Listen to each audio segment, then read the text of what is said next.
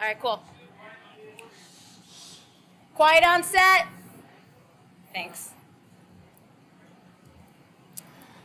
All right, guys, we are rolling into a really special episode of the Candace Owens Show. If you notice, this is not my normal cave. What I have behind me is a mile of the border wall being built. I am here, and I'm with someone who I have been dying to speak to, really interested in a lot of the stuff that he's doing. Steve Bannon, welcome to the Candace Owens Show. Well, Candace, thank you, and welcome here to Sunland Park, New Mexico, at uh, We Build the Wall's first uh, first three quarters of a mile of wall. This is unbelievable. Now, I have a question. How did you get mixed up into this? Well, Brian Kolfage, the leader and founder of this, he's the most wounded veteran in the history of the Air Force that's ever lived. He started this GoFundMe page during the depths of when President Trump was fighting the swamp and fighting the permanent political class back in December of 2018. Brian went on GoFundMe. I think he went on TV and said, "Hey, it, it, they're going to stop President Trump from building a wall. Why don't we get private donations?" So what happened? The donations came in, but you couldn't designate these to go build a wall. The way the rules work is that they just got to go to the Treasury. And so he was kind of torn. Somebody put me in touch with him. He came up to the Breitbart Embassy in D.C. and we sat down. And I just said, I said, look, it's pretty simple. Why don't you just go build a wall? Instead of the people didn't sign up to write a check to the Treasury, they built a wall. And he There goes, what do you mean? And so I said, there's enough expertise out there. We put together a board of advisors. GoFundMe said you have to go back to all $20 million and you have to tell them instead of the money just going into the treasury, you're now going to actually build the wall. And I think $16 million opted in. And so that's what we started with. Oh, I didn't even get that email. I actually Yeah. I donated so much instantly because I was like, this is amazing, and I would have gladly had it go towards building it because that actually speaks to one of the bigger themes of this entire presidency and what this sort of conservative kickback, if you will, is all about. We don't need government, right? You can do stuff on your own, and people sort of forget that. Like it's like we need somebody bigger, overreaching to organize things, and this is so grassroots. Right. So, so tell me about this wall. Well, by the way, the four million dollars. So you were one of the ones of the sixteen million. There was four million dollar gap. Eighty percent of those people, we never could get to. For Yeah. some- reason, they never answered I never got an emails. email. I never got the email. so I somebody, definitely okay, checked we're gonna emails. get Candace Owens money at the end of the show. One hundred one hundred percent. I gave two hundred dollars instantly, and I never Yeah. got an email about it this- afterwards. And I so said, you're "All right." One, you're one of the opt-ins. We actually went back. We're trying to go back to you to get an email to say we're, we're going to build a wall. And the amazing thing is, Uh, is like 90% of the first 16 million hit it right away. Said, "Hey, go do it." I think if you look at the southern border crisis, look at the border crisis, you, you certainly need, and the principal responsibility for the sovereignty of the country and the security of the country obviously is the government. What President Trump's doing, they're building massive amounts of wall. I mean, right here, we're right next to mile marker one. And what I mean by that, the Rio Grande River is right next to us. That is from the Gulf of Mexico right up to here is the border between Mexico and the United States. Here, it pivots, and that mile marker one is the first mile marker, and they go all the way across, all the way to San Diego. Right. And so it's nothing but mountains and deserts. Here's where you got to big build big swaths of wall. What we do, we're like the special forces. It's those areas, like here at the Cristo Rey Mountain, that the Army Corps of Engineers either deemed as too hard to build or don't need to be built on private land, and we go to the private landowners and work with them. And so, what you're sitting here today is a wall that was built uh, really over Memorial Day weekend, Right. Uh, you know, in four days, uh, all the way up that mountain, and you you had the pleasure of taking that jeep up a 33. I did, guys. I did. I took the jeep straight up there, and, and I hope it- we got some footage of that. We 100% did, and it is it's it is tough terrain, and I don't think people realize that. I certainly did it. When you talk about it, you think you're just like there's just this flat space, Yes. And why can't we build a wall? But this is really tough terrain, and and you can see why this is advantageous Yeah. uh, for people that are illegal to just come right over and get in here. And this is a particularly tough area. Exactly. Um, so can you kind of talk about what goes on here in terms of drug trafficking and sex trafficking? Well, here, here's here's how we even got the idea. In fact, uh, we were down here. Uh, Chris Kobach and others on the team were here to talk to people in Demings, New Mexico, about building, you know, potentially building a wall down there.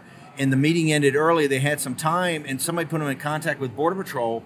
And I just told them, I said, "Hey, ask what are the hot spots down there?" And they said, "Hey, there's a place off the Mount off Mount Cristo Rey that's really been uh, the Army Corps of Engineers has passed on it for whatever reason. It's in a brickyard, and they have 19 cartel paths here. And so we came here. The local owner said, up until a few years ago, it wasn't a problem, but now this was all open. They said the cartels are bringing in drug trafficking, human trafficking, sex trafficking. There are 19 pathways up there. You see how they abuse the women. You see how they abuse the poor uh, migrants that are coming across. Something's got to be done. And so we work with a private landowner, uh, Chris Ko- Kobach, uh, Brian Kolfage and the team to build this, and quite frankly, it came together very quickly. Now, here's my here's my question. We know that there's drug trafficking. We know that there's sex trafficking. How how can any person in politics make an argument that we don't need to have a wall at all at this border? I think one of the reasons they don't come down here. One of the reasons we're having this conference, this conference today, is to bring experts in, you know, from uh, Center for Immigration Studies, from Numbers USA, the top thinkers in the countries, the from national security to cartels to trafficking to the asylum issues. These are complex issues. We're bringing them here at a conference with social media influencers, people like yourself that have large platforms, large audiences to contextualize this. Because we make a very simple point. If you come to the southern border and you see this wall and you talk to the people, and, and there are many, many liberals here, but they will tell you that the crime has gotten out of control. And it's not a total solution, but the beginning of a solution, a, a, a potential solution, is a building of a border wall. And that's why this, I think, is so powerful symbolically, and that's why we bring people here you know, part of the pushback I think is just simply which we were all sort of categorizing under the balloon of Trump derangement syndrome, where at the they're at the point now where they, it doesn't even matter if they're harming Americans, it doesn't matter if children are being sex trafficked, it doesn't matter if drugs are being trafficked, and we know that we have this huge opioid crisis, which happens mainly because it's being trafficked over this border. Yeah. They don't care as long as it doesn't make Trump look good, right? Yeah. Their whole their whole strategy here is as the if he actually stopped this problem, it would make him look good. Yeah. Here, here's look the, the it's a tragedy of biblical proportions what's happened in Central America. The, these migrants are coming up here, and now that, and we had experts say today, there's not a mile of the northern Mexico border, the southern border with the United States, that's not controlled by cartels. Okay, the cartels have turned this into high margin businesses, big cash flow businesses. In fact, drugs and opioids are not as high as the human trafficking. Not one person gets across there that is not the cartels don't approve. In fact, they had a presentation today say if you go around the cartels, they will kill you. Some of these bodies you're finding of where this was the Border Patrol said we had uh, Brandon Judd and Chris Crane from ICE, Brandon Judd from the Border Patrol. They said, and Hector Garza from the uh, uh, Laredo sector, he said, if you try to avoid the cartels to get into the United States, they will kill you on the Mexican side. So you're saying the people that are coming over this border are cartel approved? Yes, the cartel. The cartels are basically taking their money, right. and that's how the cartels have a monopoly on it. Look, we've had people from Juarez come and thank us for building this wall. The purpose of this wall is to break the back of the cartels. There were 19 paths up there that the cartels were using in their business model. Right. And remember, the cartels are what have made every town in America is a border town. It's just not El Centro and Nogales and uh, in Yuma, in El Paso, in Laredo. It's the, we have uh, radio guys here from uh, from North Dakota. Right. Every town's a border town. In Chicago, a couple of years ago, for the first time since 1929, the Chicago Crime Commission came out with a public enemy number one. The public enemy was El Chapo because the, the, the drug wars in Chicago, those territory wars, were being fought by proxies for the big cartels in Mexico. The cartels are paramilitary operations that have tremendously sophisticated marketing, sophisticated finance, sophisticated logistics and operations.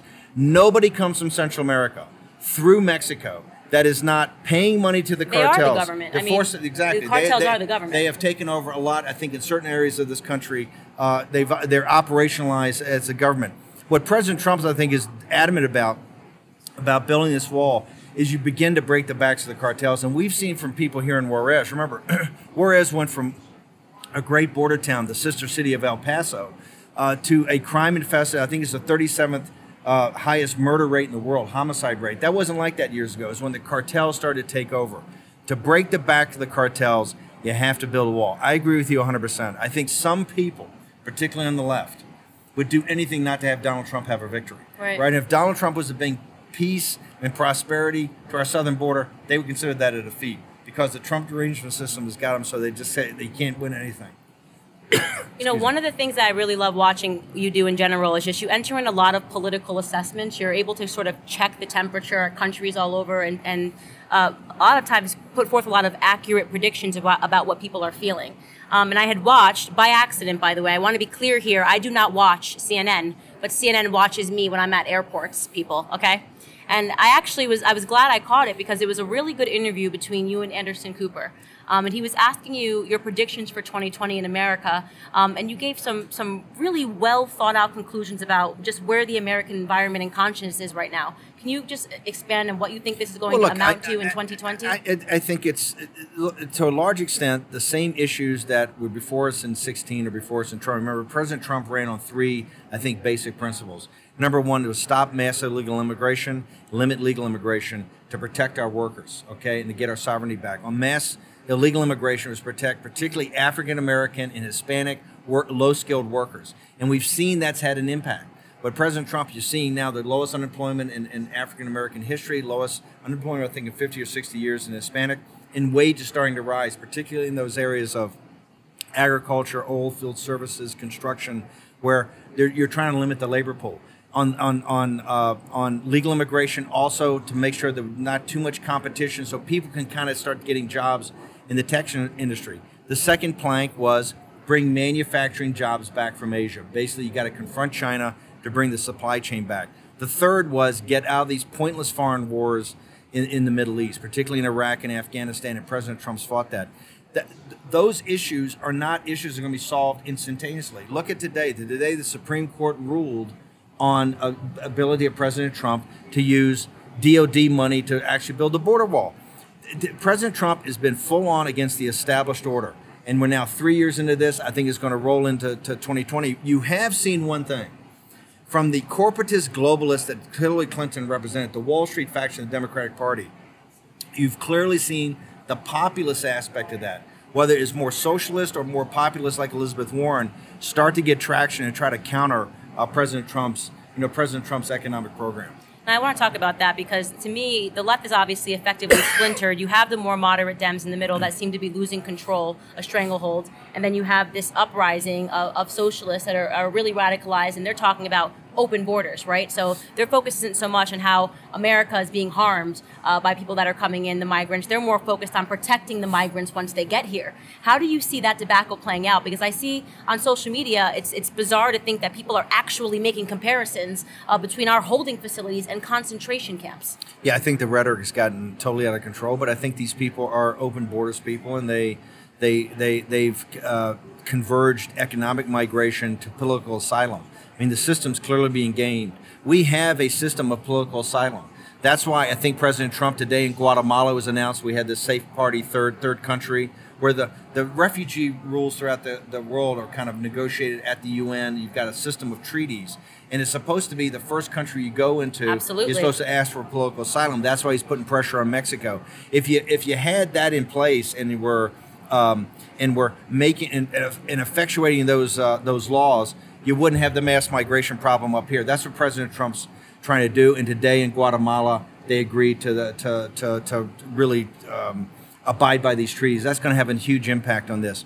What we've allowed is that people say, well, they want a better life. There's absolutely no doubt there's a better life in the United States than it is in Central America.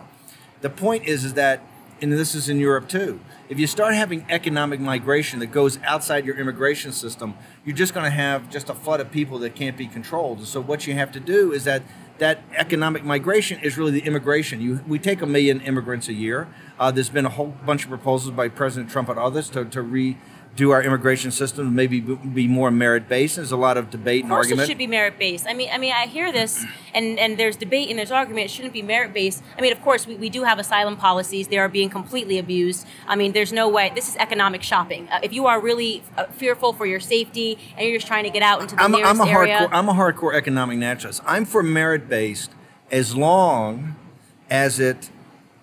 One of the central issues we have in the country is African American and Hispanic uh, participation in the tech industry. We're not going to solve the problems of, of St. Louis and Baltimore and some of these inner cities, Detroit, until we have more blacks and more Hispanics in high tech jobs. Right. We can't continue to do that if they got to compete against the entire world. I'm a big believer that people come here to universities and, and go to the great university of the United States. I want them to go back to their country of origin because that's what's going to make that country of origin great. I, I'm not a big believer that you have to take all the best talent in the world. It all has to come to the United States. Right. Right. Our citizens particularly citizens that have been here for generation to generation to generation, have to get these opportunities. One of the ways we're going to do it, and I get really criticized about this, but one of the ways we're going to do it is you got to limit the competition in labor pools. And once you do that, you're going to have more African Americans and more Hispanics in engineering schools. They're going to be in computer programs. They're going to be working in Silicon Valley. And that is going to lead to an economic renaissance in this country. When we stop spending $62 billion a year in Afghanistan, and we start spending that money in St. Louis and in Baltimore and in Detroit and other cities to rejuvenate these cities, and we've limited the, the competition for these tech jobs, which I think is going to be fine. We're going to be fine with that. It, it, and, and it'll help to grow the economy, it'll help to grow our cities, it'll help to grow our, our workforce. And so uh, I'm not 100% on the, the merit base because I think sometimes it's well, just it's so bringing I'll in, tell you why I am, and here's where I disagree Okay. with your assessment. So the problem that you're facing is that yes. Black Americans and Hispanic Americans should be competing, but do they want to? So what you're talking 100% about? they want to. No, I- you're there's talking no about a doubt they want to. complete overhaul of the public school system. Well, right. Look at the goals, and, and I, this is what I talk about. And this is what gets me killed Right. all the time. Look Right. at the goals in Black America. Right. Look at how focused we are on culture. Look at how many how many Black Americans say, when, in, at least in the neighborhoods that I grew up in, that they want to grow up and be doctors or they want to grow up and be engineers, versus how many say they want to grow up and be LeBron James or be Jay Z or be a football player. So until we see the public school system do a complete overhaul, and by the way, it's it's getting worse. When I was in school, it was kind of the beginning of victim culture, right? So I was forced to take a feminism 101 class and learn about why men were really bad they're teaching kids all sorts of crazy things that have they're not practical skills. You know what i mean? Feminist dance class 101 is not a practical skill that you can use. Learning gender studies is not a practical skill that you can use. So my my my issue is i think that the school system itself is rotten. And until that gets overhauled you're not going to see people competing for meaningful jobs in this country and yet in these other countries like china right like india um, uh, even in, in nigeria i think the most successful um, ethnic group in America today are Nigerian Americans, just stunning, right? Go go tell that to Black Lives Matter, who says that this country uh, is uh, judges you on the basis of the, on your color of your skin, and that just goes to prove that our goals within America are not the same as is in the rest of the world. I, I, I come from a black, uh, predominantly black working class neighborhood in Richmond, Virginia, in the north side of Richmond. A lot of and, family there. And, and, and uh, yeah, and Richmond's Yeah. Richmond's a great town. I love it. North side of Richmond it gets a bad rap. It's it's kind of a, a tough part uh, of of town, but they're great families. They're working class families. The public education system certainly has got to be improved. There's no doubt about that. Uh, it's it's very weak in a lot of areas. I think it's it's way too progressive. It's it, it, it enculturates people. I think sometimes not to, to to aspire to the best things. However, I'm just saying from my personal experience, living and growing up in that neighborhood, and going back, my 97 year old dad still lives in the same house we've had since 1955. My parents refused to flee the suburbs in the 60s with a big white flight because they said, "Hey, this is our neighborhood, and these folks are going to be our neighbors, and and and uh, and it'll be fine." And it turned out to be fine. It's I, I'm very proud of my neighborhood in the north side of Richmond. Uh, about the, the community that was built there. And I've seen in my own personal experience, those folks, you know, black Americans are just like white Americans. They want to go to engineering schools. They want to go. VCU now is a big uh, public university in in, uh, in in Richmond that has a vibrant, robust engineering program. You've got uh, uh, you know other schools. So I think it's and I think we've got to continue to push that. The, the we should central, go back the- to pushing it the- because that is the mindset that my grandfather had, right? But it's a different time now. My grandfather, same thing, came from nothing, made something of himself- of himself in America. Now you have people that are looking for excuses and looking to be victims, and it's it's it's being promoted in the culture. Like find out why you should be upset. How is Black Lives Matter based on really nothing, right? If you go back and look at the actual numbers, able to grow chapters all across the nation on fluff because victimhood is being taught. Is this why you're so controversial? This is why I'm controversial this because is- I'm talking This about is why you're truth. not on Don Lemon. I'm talking about this why isn't Don why. Lemon? Why isn't Don Lemon have Candace Owens on? because I know the facts. So he can't. He can't. He can't play the the police brutality is what's impacting Black America. No, the illiteracy rates right now are what's impacting Black America. Seventy five percent of Black boys in California can't pass a reading exam. Across the city of, uh, of of Baltimore, they went to five schools, could not find a single child that was proficient in reading and writing. They're not literate. If, if we're talking about literacy rates in America are are dropping, and no one's talking about it. Instead, the forefront every night is, is Black Lives Matter, police brutality. Uh, is Trump's statement that he said could it be interpreted as racist? Should there be an uprising about this statement when he said Well, good I think people on both the things sides? with, with President Trump. Like for instance, that you know they continue to call him a racist, you know, all the time. But his economic policies, what it, particularly in regards to immigration, is to make sure that African American and Hispanic low skilled workers are not. We don't have the zone flooded with with with more labor, and that's that's the only way you're going to get wages up. You're not going to do this, I don't think, through a fi- minimum wage of fifteen dollars. The way you're going to do it is you're going to limit the labor pool and continue to b- build a robust economy. Right. So President Trump's policies, President Trump's policies are directed, I think, to help not just all people, but particularly to help the working class of this country and the, and the African American Hispanic working class. and and that's the information I try to get out. Is I'm like, you want to know why I'm pro wall because to not have a wall is racist, right? If you want to talk about, it, actually in 2008, it was the uh, they commissioned a report. The the, the United States uh, Commission of Civil Rights did a report, and they, it was on illegal immigration, and they determined that the number one class of people that are impacted uh, uh, by Oh, no immigration is Yeah. Black Americans Yeah. between the ages of 18 and 21 because they are competing with them for they're the Yeah. low wage, low skill Yeah. workers. And I get this information out. I'm like, every Black American should be pro wall. So, Build the wall. s- uh, in fact, tomorrow we've got uh, some black entrepreneurs going to, to speak in the afternoon. Uh, Steve Camarota today from the I think Center for Immigration Studies made this exact point. If you look at all the analysis, the community that's most affected by mass illegal uh, alien labor is the African American community, and I th- think that's why. Remember, this wall in in a uh, in border security helps people in Mexico. It helps people here, the Hispanic community and the black community here in El Paso. It helps the community throughout the country. What it does is it decreases crime and it increases economic opportunity for citizens in the United States, particularly low skilled labor in the United States. And that's why I think President Trump is so adamant about trying Right. to build a wall. And by the way, every, every time you try to build a wall, you're attacked nonstop for being a racist. Right, I know, and uh, it's the exact opposite. So that's why I say that they, we've got to start changing the language and tell them that to not have a wall is racist. I say it all the time. You want to know who else it impacts? Hispanic Americans. Yes. They're talking about abolishing ICE, abolishing Border Patrol. Over 50% of the Border Patrol agents are Hispanic men. Yes. Right? So you are punishing people that are following the law, lawful Hispanic Americans, in favor of people that are committing a crime just to get into this country. And it, it's mind boggling to me that somehow they've been able to, to control the conversations this far and to control the dialogue. That people are saying that the opposite would be racist. And, and you see that over and over again. And it's about getting in front of the conversation, which is why it's been so important for me to get down here Yeah. and, and to constantly give a voice to things that are actually going to impact and help The- the- black the- America. Your voice is needed here. It's one of the reasons we want to get the influencers. You know, today we had we had Border Patrol. We had Hector Garza from Laredo. We had Brandon Judd, the head of the union, and uh, and Chris Crane at ICE. And what you're seeing the left do today is to demonize in their own communities these Border Patrol officers. Like you said, the majority are Hispanic men and women.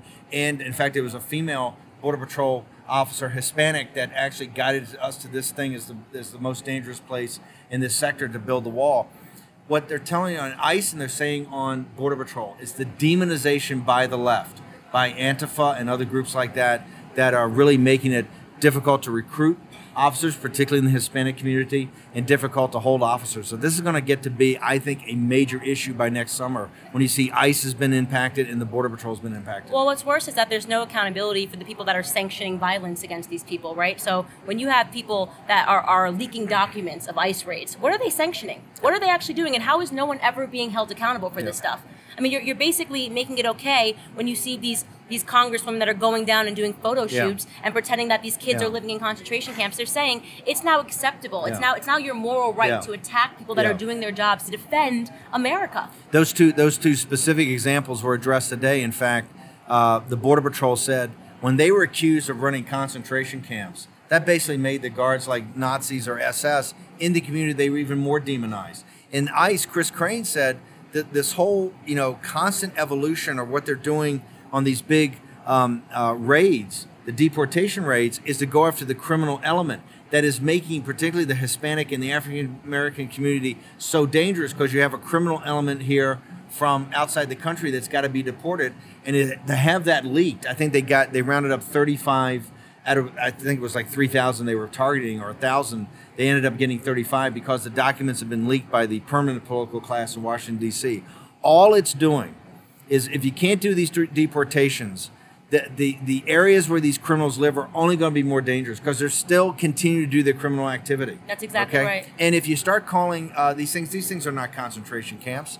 Uh, they're the best. Look, these are temporary facilities. They're thrown up to try to provide as much humanitarian aid as possible in a very difficult time. And certainly, the Border Patrol, and particularly the Hispanic Americans that are the bulk of the Border Patrol officers, to have them compare, you know, uh, compared to Nazi guards at Nazi concentration camps, Sick. and they've got to go back into their communities. You're going to start having violence on these people before too long, and this is where I think we're coming to a crossroads. If we're going to be uh, a sovereign nation, you got to have the rule of law, and to have the rule of law, you have to have law enforcement. ICE and the Border Patrol at the cutting edge of the most difficult issue we're dealing with in the United States today, I think internally, and that's the that's the the rule of law regarding immigration. I think this is going to build to a head, and I think it's going to be amazingly controversial. Now, let me ask you a question. Did you ever foresee this sort of, I guess, Marxist revolution happening in America?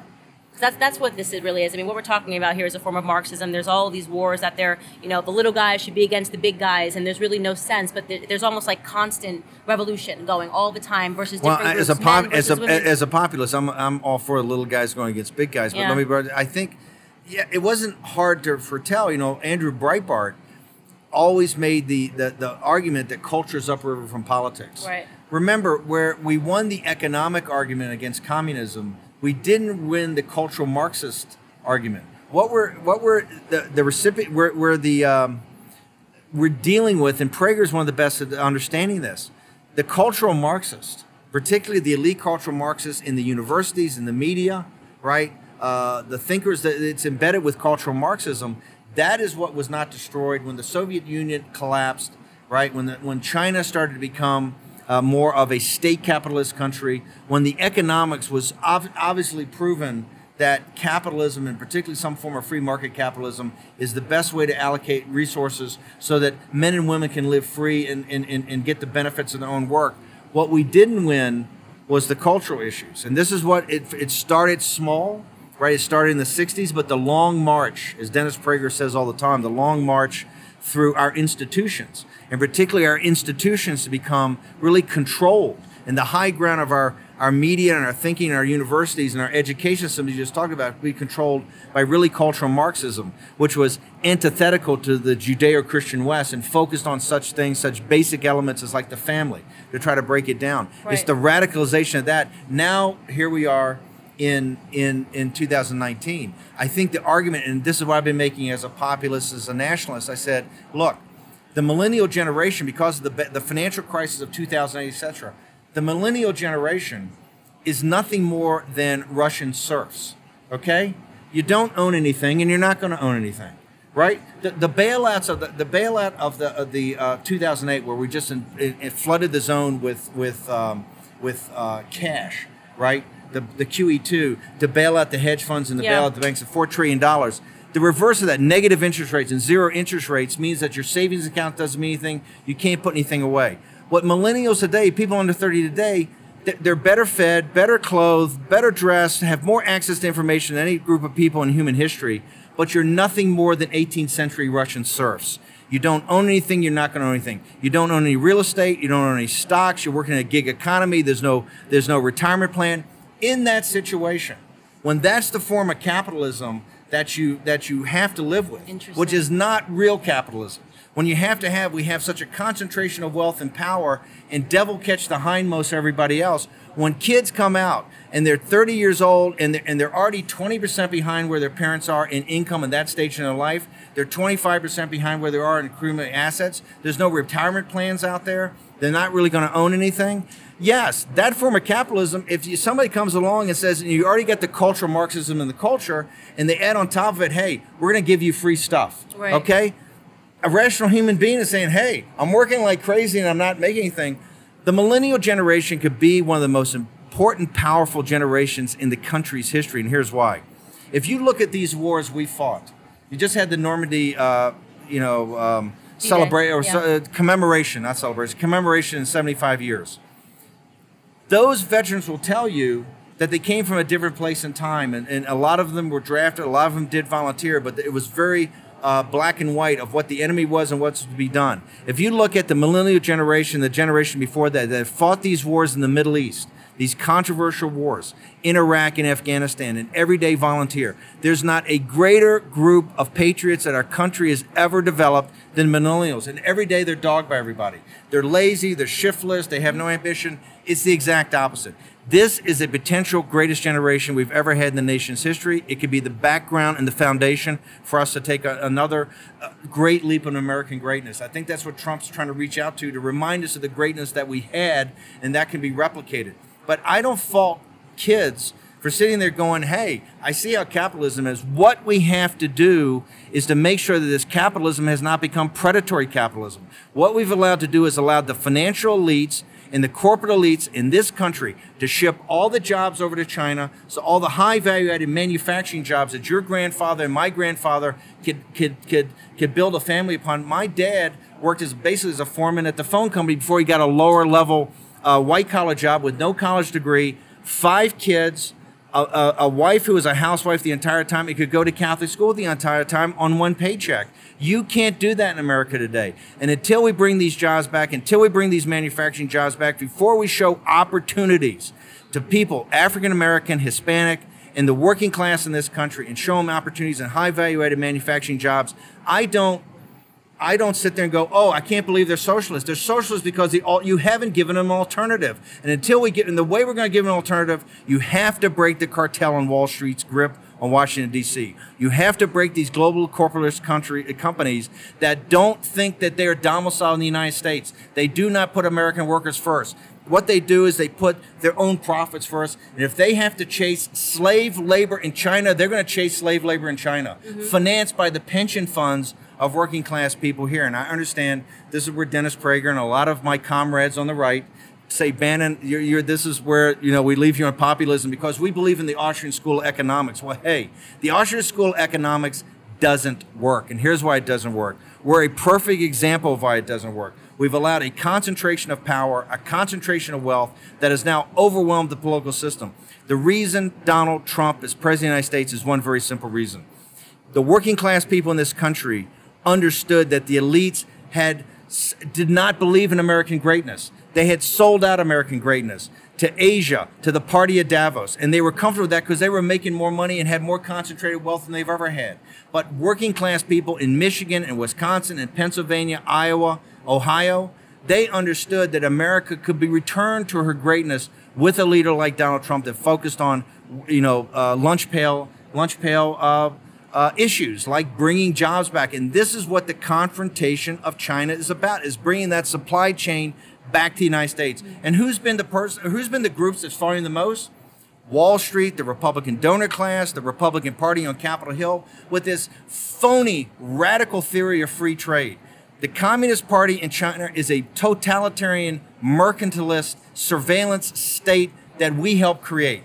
Wall Street financed it, the city of London financed it, the corporatists gave them the technology. We now know from Google, once Google's sitting there lying about their participation with the communists, the Western companies did it. The politicians looked the other way, and now you've had a populist like Donald Trump saying this has got to come back. And every day he is fought by the Wall Street faction, he's fought by corporate faction. Once we start bringing those jobs back, you're going to see a renaissance in American manufacturing. And that renaissance is going to lead to an incredible amount of growth and opportunity for the millennial generation. And then they're going to be capitalists. They're not going to be socialists. So I tell donors, I said, hey, you may hate my guts, but the, the choice you have is not between Steve Bannon and the heritage. The choice you have is between what the populist nationalists on the right say, and AOC, and Omar, and Bernie Sanders, and Elizabeth Warren, who puts a little nicer face on it, okay?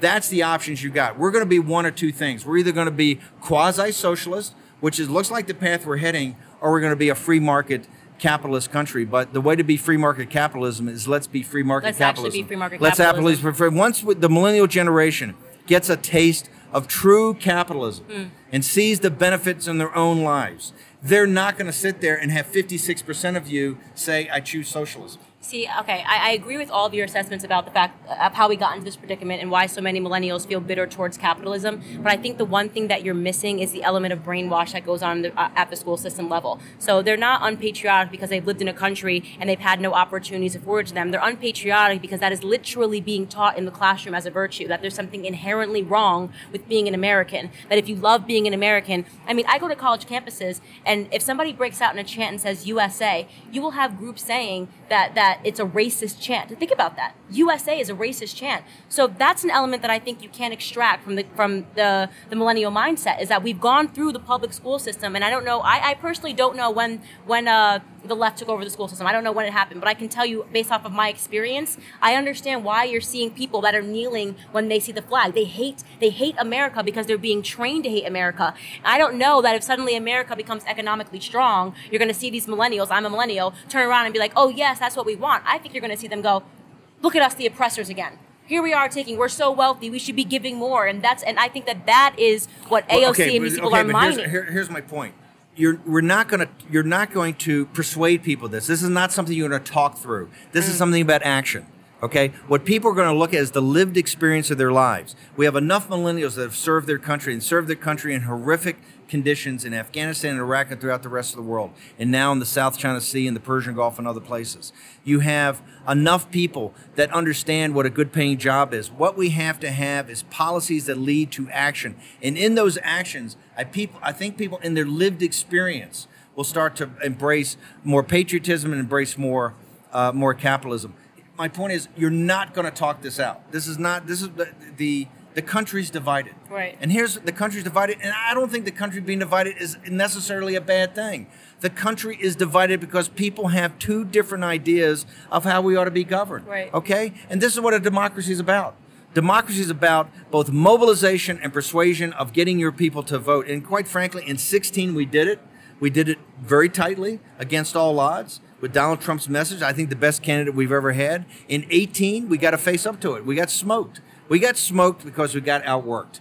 They went door to door starting in the spring of summer 18. They were mobilized. They knocked on the door, and here's where they knocked on the door Orange man bad, right? They're so focused on getting rid of Donald Trump, they're prepared in the heat. we got smoked. I mean, I- in the House no, of Representatives, until we embraced, we got smoked. In the House of Representatives, we lost 50. If you gross up the number, we lost 52 to 46. Right. We lost by 9 million votes. We won by 72,000 votes in uh, 72,000 votes in 16, and we lost by ni- 8 or 9 million votes.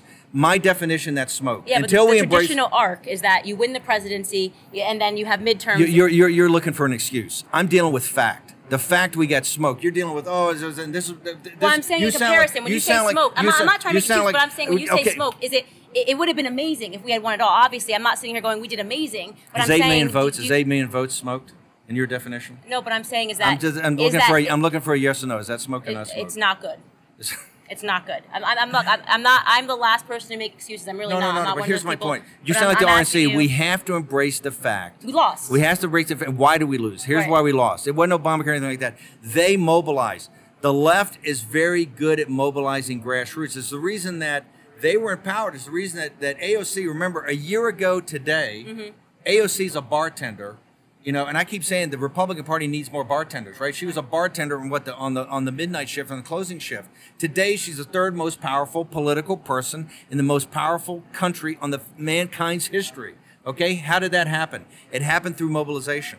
They know how to mobilize, and it's kind of like the Tea Party. I make the analogy.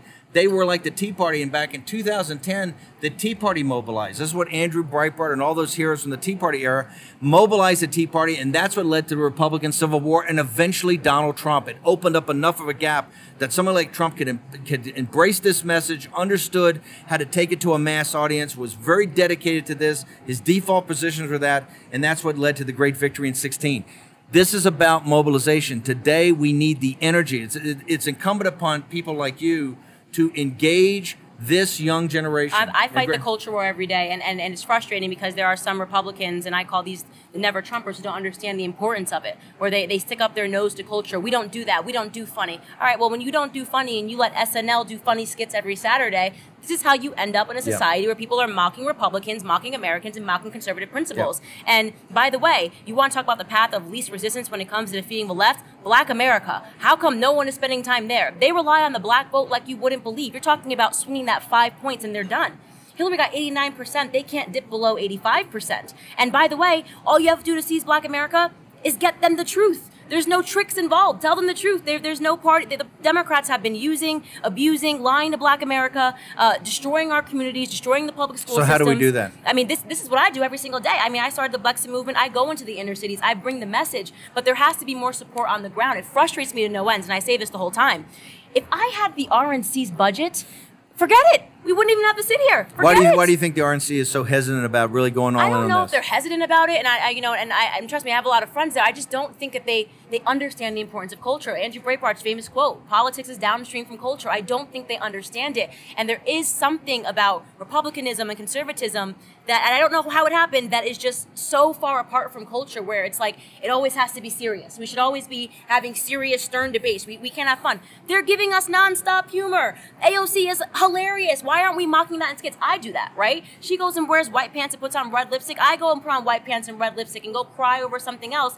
That is more impactful. This is the generation that we're bringing up. Generation Z, the one the thing we, the one, the, the one thing I think we need right now is more candidates like AOC in the Republican Party. I agree. We need. more- I keep Why saying, aren't they we finding need, them? We need, we need less. Well, because we you shouldn't depend upon the Republican Party to find them.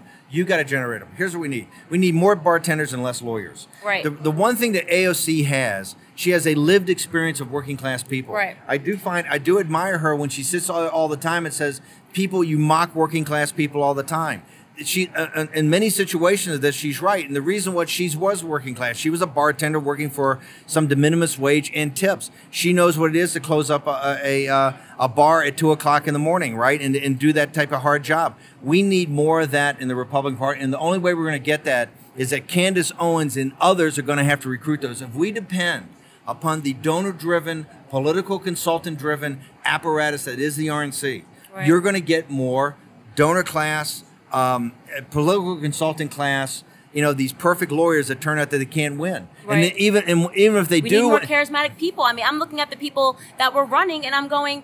You don't even sound. This is not going to captivate people. Believe it or not, people So make their are we gonna- decisions so how based gonna- off of really dumb decisions. fine. So how are we going to do that? I mean, look, I, I came here looking for I answers. have a li- I have an entire list of people that they should be running. Don't get me. I, I have these people at the Blexit rally speaking. They're young. They're energetic. They're in the streets. They're wearing MAGA hats. They're they're with their their microphones going up to people on the streets saying, you know, you put a black kid in a MAGA hat and have them go on the streets. They're all over the internet, A- and, I'm minding these people. I'm in I'm in group chats with these people. How people. dangerous is that for young Black Americans to wear Oh, MAGA it's, it's the best thing ever to watch because it's not dangerous. What you actually see is what the left is, right? Because they say they're fighting for minorities. All they want is for minorities to have a voice. That's why they're out here screaming on their pussy hats. Didn't Bette Midler today like mock yeah, uh, black yeah, young yeah. black men and who were coming ex- to? I love that. I, she exposed. She called them the black round, right? And and she got actually roundly condemned by both sides for the first time. That's what I'm trying to get them to do. Now you have these kids, these black kids that are wearing MAGA hats and going up to people, and you're having these these blue head girls freak out and start crying and say you're scaring me and the hat and this crazy stuff. It's it's exposing the They're looking what for they a safe are. space, We need right. more of that. Right, More of that. Get these people on the streets. Get these people like for me, how I got started. A person, I had no money. I was on YouTube just kind of talking about it and saying something's not right here. I had a, a person out in California send me a $5,000 check. Said, You're going to need a suit. I think you're going places. You need to buy yourself a suit, right? And, and, you know, how much money do you need to get to the next step? That, whatever $500 a month that he started giving to my Patreon account, look at how far it got me you know, you, you need, and this is again, you're saying it doesn't need to be. You're right. It doesn't need to be the RNC. It needs to be grassroots efforts from Republicans around the country that just care and are paying attention because the kids are out there. They're working. They're smart. They understand what's going Exactly. on. Believe in them. You know what it does when you run black candidates that want to run, which they want to do. That all of a sudden the left has to debate their damn ideas because calling the other guy racist doesn't work. You can't. You, that, that's why AOC blocked me. She can't. She, she couldn't do her magic. Old white Republican men. I came from nothing, girl. We came. I I actually came from less than you came from. So tell me your ideas. If your ideas are socialism, and you all you have to do is, is force to debate someone who's a capital unapologetic capitalist like me, who's going to win the debate? She doesn't want to debate. I offer her hundred thousand dollars to debate. A donor stepped up and said hundred thousand dollars. Wouldn't do it. Why? Because I'm black and I'm a woman. That's why. Pretty powerful. I mean, and that's where we're at right now is that we, we have to have more people that understand the fight. They don't understand the cultural element of it. And I get so frustrated because I'm sitting here and it's like it's like pulling teeth with everyone to get them to understand how important culture is. That's how you lost. Trump won because he was cultural. Right? Yeah. Hashtag lock her up. That's fun. Yeah. People don't understand these chants and why people are going wild. It's funny. He's irreverent. He's making fun of himself. They make fun of him being bald. He comes off the the and he's oh, I do so well trying to comb my hair, and they make fun of me. He's able to mock himself and mock others. That is culture, and and people don't get it. No, no, I think on mass communications, he's he's the best. He's best the best. He's the best, and I still I go into these But the, the, the subtext of him too, it's always. I mean, it is presented in a way using mass communication, whether it's Twitter, whether he's doing his rallies on TV. But there's a serious con. It's not. It's not superficial. He's talking when he's talking about you know lock her up. He's talking about the problems we've got with the permanent political class in That's Washington. D.C. Same thing with drain the swamp. You know, build the wall is here about the security. There's always a very Send her serious. back even when everyone was freaking out. I was like, this is like lock her up 2.0. Send her back is not obviously the president is not going to deport Ilhan Omar, but you're now seeing what people are feeling. They're feeling that if you hate America, leave. They're seeing that there's resentment growing against America, and that's why they're chanting that. And people can't read that. They can't read culture, and it, it, it's just frustrating because people that could do so much if they could read culture, we could, we could save this country. I really believe in. in Well, the humor, the, the humor is a is a difficult thing, and here's why: the left is so weaponized humor. You see it on the nightly talk shows, the Samantha Bee, you know, it was, used to be on the the Comedy Channel. Just it's all political. Right. It's all highly political, right? And uh, and and the right has no counter to that. They've tried for years, and it just it hasn't worked yet. And I think it's one of the reasons what you're talking about is people on the right haven't taken it's dismissed as being non-serious, Right. And they don't realize how powerful it's been, Right. Right, and particularly the thing of, of, of not just making fun, but a parody of this every night. It just it's like a acid that just drifts down best into way to people's convey a point, Yep. right? And it, it makes people on the left and right. If they're laughing, they're less angry. It's like, oh, okay. Even people, what I, I retweet people if it's funny and they're making fun of me. I'm like, ah, that was actually pretty good. You know? That's, that, that's an Andrew Breitbart tr- trick. He retweeted, retr- retweeted all the worst stuff about him right. immediately. What do you think he'd be thinking if he was alive today? He called. I watched his old CPAC speeches, and man, I don't think we. I don't think we'd be in this place. I think that he was the most brilliant. Um, he had the most sophisticated understanding of cultural Marxism. Uh, in fact, I recommend everybody in your audience that hasn't read it get Righteous Indignation, the book that he wrote right before he died, uh, which is a very in-depth analysis of the Frankfurt School. I think is the best explanation of the Frankfurt School that can be understood by the layman, somebody that's not a specialist in the area, in the power of cultural Marxism, in the power of culture to drive politics. Andrew was not a political person. Andrew was a cultural warrior. But I don't think we would be in the place we are today as it's seeming that the cultural warriors on the left seem to be writing because I think he would have galvanized a generation of people like yourself with with leadership. I don't I don't think we have the leadership today. We got people like you, but you don't have like at a senior level someone that understands it in a very detailed way. You've got some terrific people out there. Don't get me wrong. Andrew was very s- special in that regard, and also he was a savant about new media. Remember, he had he had uh, worked uh, with uh, Drudge for many years as a, as a as an editor. You know, he's one of the he was Drudge's right hand man. He also was the launch. He was on the launch of the Huffington Post. He understood he understood how people access information in a modern age. You make that combination of understanding the cultural war that we face, the the, the sophistication of the uh, understanding the Frankfurt School and how they've marched through our institutions, what it's done to. I mean, talking to you today is almost like talking like Andrew at the height of his game.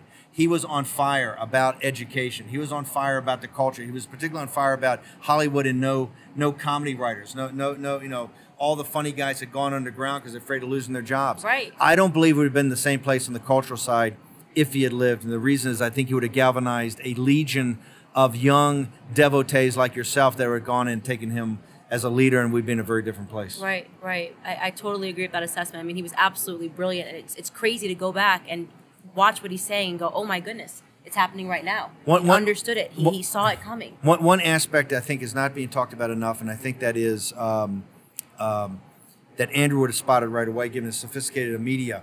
One of the th- people talk about there doesn't seem to be as much fire or intensity on the right today in the summer of 19 as it was in 14, or 15 and 16 leading up to the presidential campaign. One of the reasons is, is that big tech has been allowed through artificial intelligence to really start to deplat not just deplatform, but to delete and really take down. You saw it the other day. One of our board members, uh, Mary Ann Mendoza, you know, who's an angel mom, was kicked off Twitter. Unbelievable. Kick- kicked off Twitter because I believe illegal aliens now is a protected class or some technical aspect.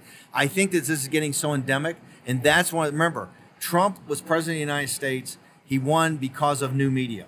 It was a new media revolution that was started by people like Matt Drudge and Andrew Breitbart, but yourself and others, Mike Cernovich, all these people came along. In Trump's message, he was able to disintermediate the mainstream media because they were revolted. It's not just the progressive liberals. The established order was revolted by what Trump talked about. Right. He talked about building a wall. He talked about bringing jobs back from Asia. He talked about going against Wall Street. They did not want this. The reason Trump was able to get that message out, and particularly get it out to, to low propensity voters, was his ability of the internet to deliver. And I think you've seen Google, I think you've seen Facebook, I think you've seen a systematic use of artificial intelligence in other aspects to start to to to, to take this down. Right. I hope this antitrust aspect they're kicking Has off. to. Google- Google well, has I- to go. Well, I've said for a long Be time, I think up. these companies ought to be broken up and the data ought to be dumped into Right. a uh, into some sort of trust. It ought to be managed that. But I think we have a bigger issue and a more important issue that's going to face us, and that is how to get full access. How people like you can't be deplatformed. How people like Mary Ann Mendoza can use Twitter and not be taken off. This is much deeper than President Trump's you know Twitter followers. Right. It's it's an incredibly deep level, and I think it's one of the reasons you're seeing the lack of intensity. It's clearly got to be addressed between now and 2020 because I think in 2020,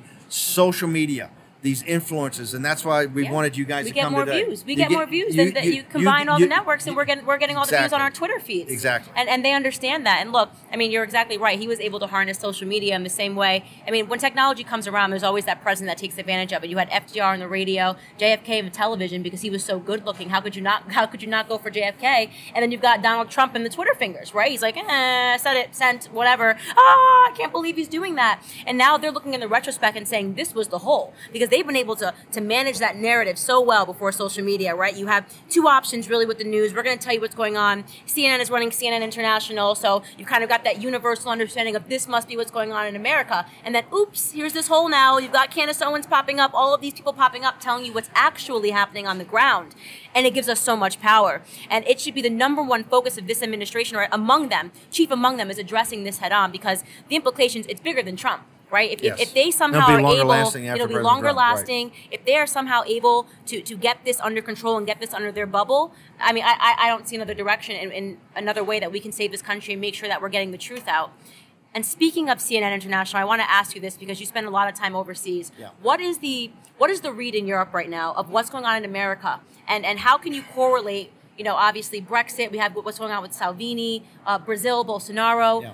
Just give me some. Give me Well, there's a general that. populist, I think, revolt worldwide, whether it's Bolsonaro in uh, in Brazil, Salvini in Italy, Nigel Farage and what happened in Brexit in, in England, in other places, uh, uh, Marine Le Pen in France. And what it is is that whether it's Brussels or Washington D.C., you're seeing a rejection now of working class people and middle class people to say, "Hey, I don't want some centralized authority making decisions in my life," and particularly when they've bought into kind of the party of Davos model, which is the centralized power of finance and really to ship all the jobs to the lowest uh, labor pool, you know, in China and East Asia. And so I think you're seeing a rejection of that across the board. And here's the power of it: is Salvini and Bolsonaro and Trump and Farage are all the same in the fact that it's those revolutions have all been done on social media. Remember, uh, well, Bolsonaro, I think the entire campaign spent seven hundred fifty thousand dollars. His entire campaign was run on Facebook Live. No Salvini was the same way. way. Yeah, Salvini. The thing that attracted me to Italy, and the reason I went over a couple of years ago to watch the campaigns after I left the White House, is that the the the, the five star movement in the league.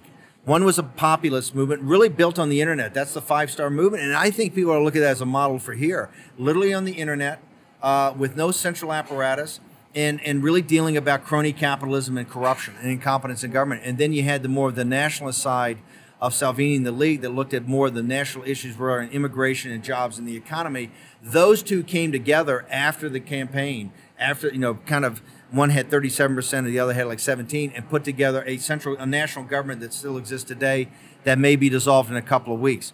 My point, Salvini, I went around and followed those guys. It was all Facebook Live. I think both campaigns, oh, couple, a couple of million dollars. It's like Trump was on Twitter. It was Nigel Farage. These are bootstrap organizations. What it shows you in a digital age, the analog is still more important. That you, as a authenticity, an authentic character that believes deeply in things, right? That believes deeply in things. That is the most important thing in a, in a digital age is the authenticity of your person, your character, what you believe, and how you drive a message. And so I think that this revolt, and look, it goes through good days and bad days. You know, we had a tremendous showing in the European parliamentary election, but then afterwards, we weren't able to kind of combine all the populists and nationalists to become the type of power in the European Parliament it could become. And the reason is, is that the election in the European Parliament changed the national election equation in Italy in the United Kingdom and in France so much that now they're actually focusing on national issues. The Brexit Party that was created in six weeks finished first. That's unbelievable. Nigel Farage, if you look at the polls today, and I know you know Nigel very well, if you look at the poll, and you've spent a lot of time in London, if you look at the polls today, if it was held today, the Brexit Party would win in a national election, and Nigel Farage would be That prime is minister. insane. He's also created and kind of and kind of risen up because of now this focus on Brexit. Boris Johnson. Boris Johnson's the prime minister, and Nigel has brought, you know, in the in the Brexit campaign, you had two campaigns. You had Boris Johnson was running the official one, and Nigel Farage was running the UKIP one. Nigel Farage focused on immigration and jobs. Boris and those guys focused on the sovereignty of their country. One was an intellectual argument, the other was right in your gut. Right. Okay. And Nigel Farage drove that towards the end, and really, I think, was the guy that that brought about, and I think most people in England think brought about the actual Brexit movement. Nigel Farage today is positioned to either be a partner with the Tories, I think, going forward, because I don't believe on October 31st they exit, or to be, I think, Prime Minister of, of England, which would be a shock to the entire system. The party of Davos, and I call the party at Davos after that town where the World Economic Forum is. This is the mm-hmm. combination of the consultant class, the, the the bankers, the private equity firms, the hedge funds, and these global corporations. Their central function in life is higher margins and higher stock prices. The way they do that, the principal way they do that, is lower wages. They are always on the search for lower wages, and what you're seeing in places like Europe, in the United States, is a rejection of that model. What comes after that, we don't know. But I got to tell you, if we don't work together to essentially save capitalism, we're going to get socialism. And the way, reason we're going to get it, because you've already defined, we've lost, right now, we're on the losing side of the culture wars. Right. We do have an education system that, that turns out people in a certain way. If you start to continue to lose the economic argument, you're gonna you're gonna lose the Yeah, country, and that the, the stakes couldn't be higher. That is, is- you're right. It's an absolute disaster. That combination will be the end, and that that literally is why I work six days a week, travel six days a week. I don't care because I don't think people realize how much is on the line in 2020. You got to go on Don Lemon. You know, you got to start. No, You uh, know, uh, Don- No, and here's what you got to do on CNN. You got to be on MSNBC and CNN. And here's the it. reason. Here's the reason. Here's the reason. The Fox audience and the right, they know you, and they're going to continue to watch. You're going to get a bigger audience, everything like that. You've got to get in the grill, and, and and there are people that would watch you on MSNBC and CNN to say, you know.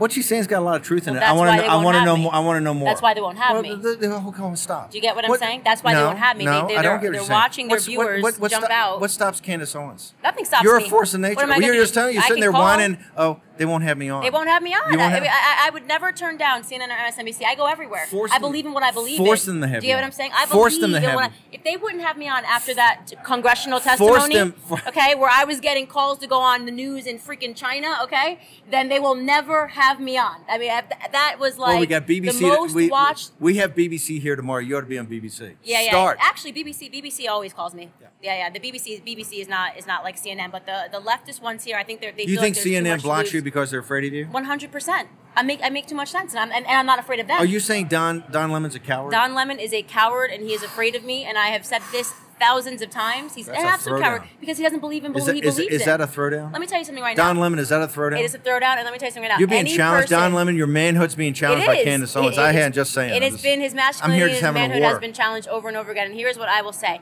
any person that actually believes what they believe will sit across the table and have a conversation and debate with anybody because you believe it. If you believe you're on the side of the truth and and, and your ultimate goal is truth, then even if you're not sure about something, like I, I learned from you right now. I disagree with you on some things, but I'm learning and I believe what I believe, and it allows me to adjust. They're on the side of lies. So lies have to be protected at all costs. You don't want to have someone like me come in and, why do and, they and you protect? Why do you, why do you think they America. Why do you think they protect lies? They, they protect lies because uh, that's why would CNN protect lies? Just why, why do you think? Why do you think Don Lemon or other power. people? I think uh, the ultimate the ultimate game is power, right? So when you when you talk about what why do they want open borders? Everybody knows that's a disaster. Everybody knows when you talk about opening bor- opening borders, you're talking about you're spelling the end of a country, right? Why do they want that? Because what they want is a new victim class of voters, right? Come over here. We'll give you free stuff. We care about you. What is the left doing? They're appealing. They're making an emotional plea to the illegals in the same regard they made an emotional plea to black Americans back in the 60s. They're talking about growing government. And the only way to grow government is to have a weak, low victim class of workers. And that, We, we've that's got we've got looking at. AOC in Congress. Why don't we have Candace Owens? CAO. You like that? Both born in 89. AOC versus CAO.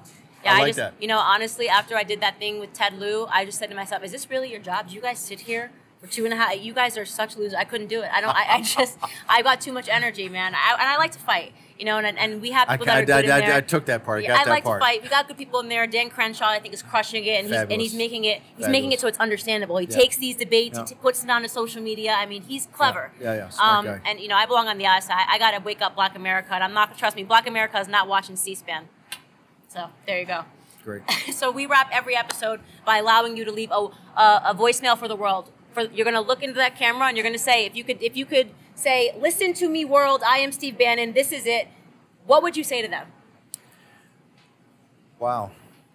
I think that uh, what you have to do, whatever country you live in, it's your your duty and your patriotism and your and your obligation, your dharma, to make your country as great as it what it was bequeathed to you is to make it as great as it is as possible. To work hard, to uh, to think of future generations, but also think about every generation that came before you and what they did uh, to uh, to make it so that your benefits are today. And I think that uh, if every country, if people focus on their nations, people focus on their countries, those countries are going to be better.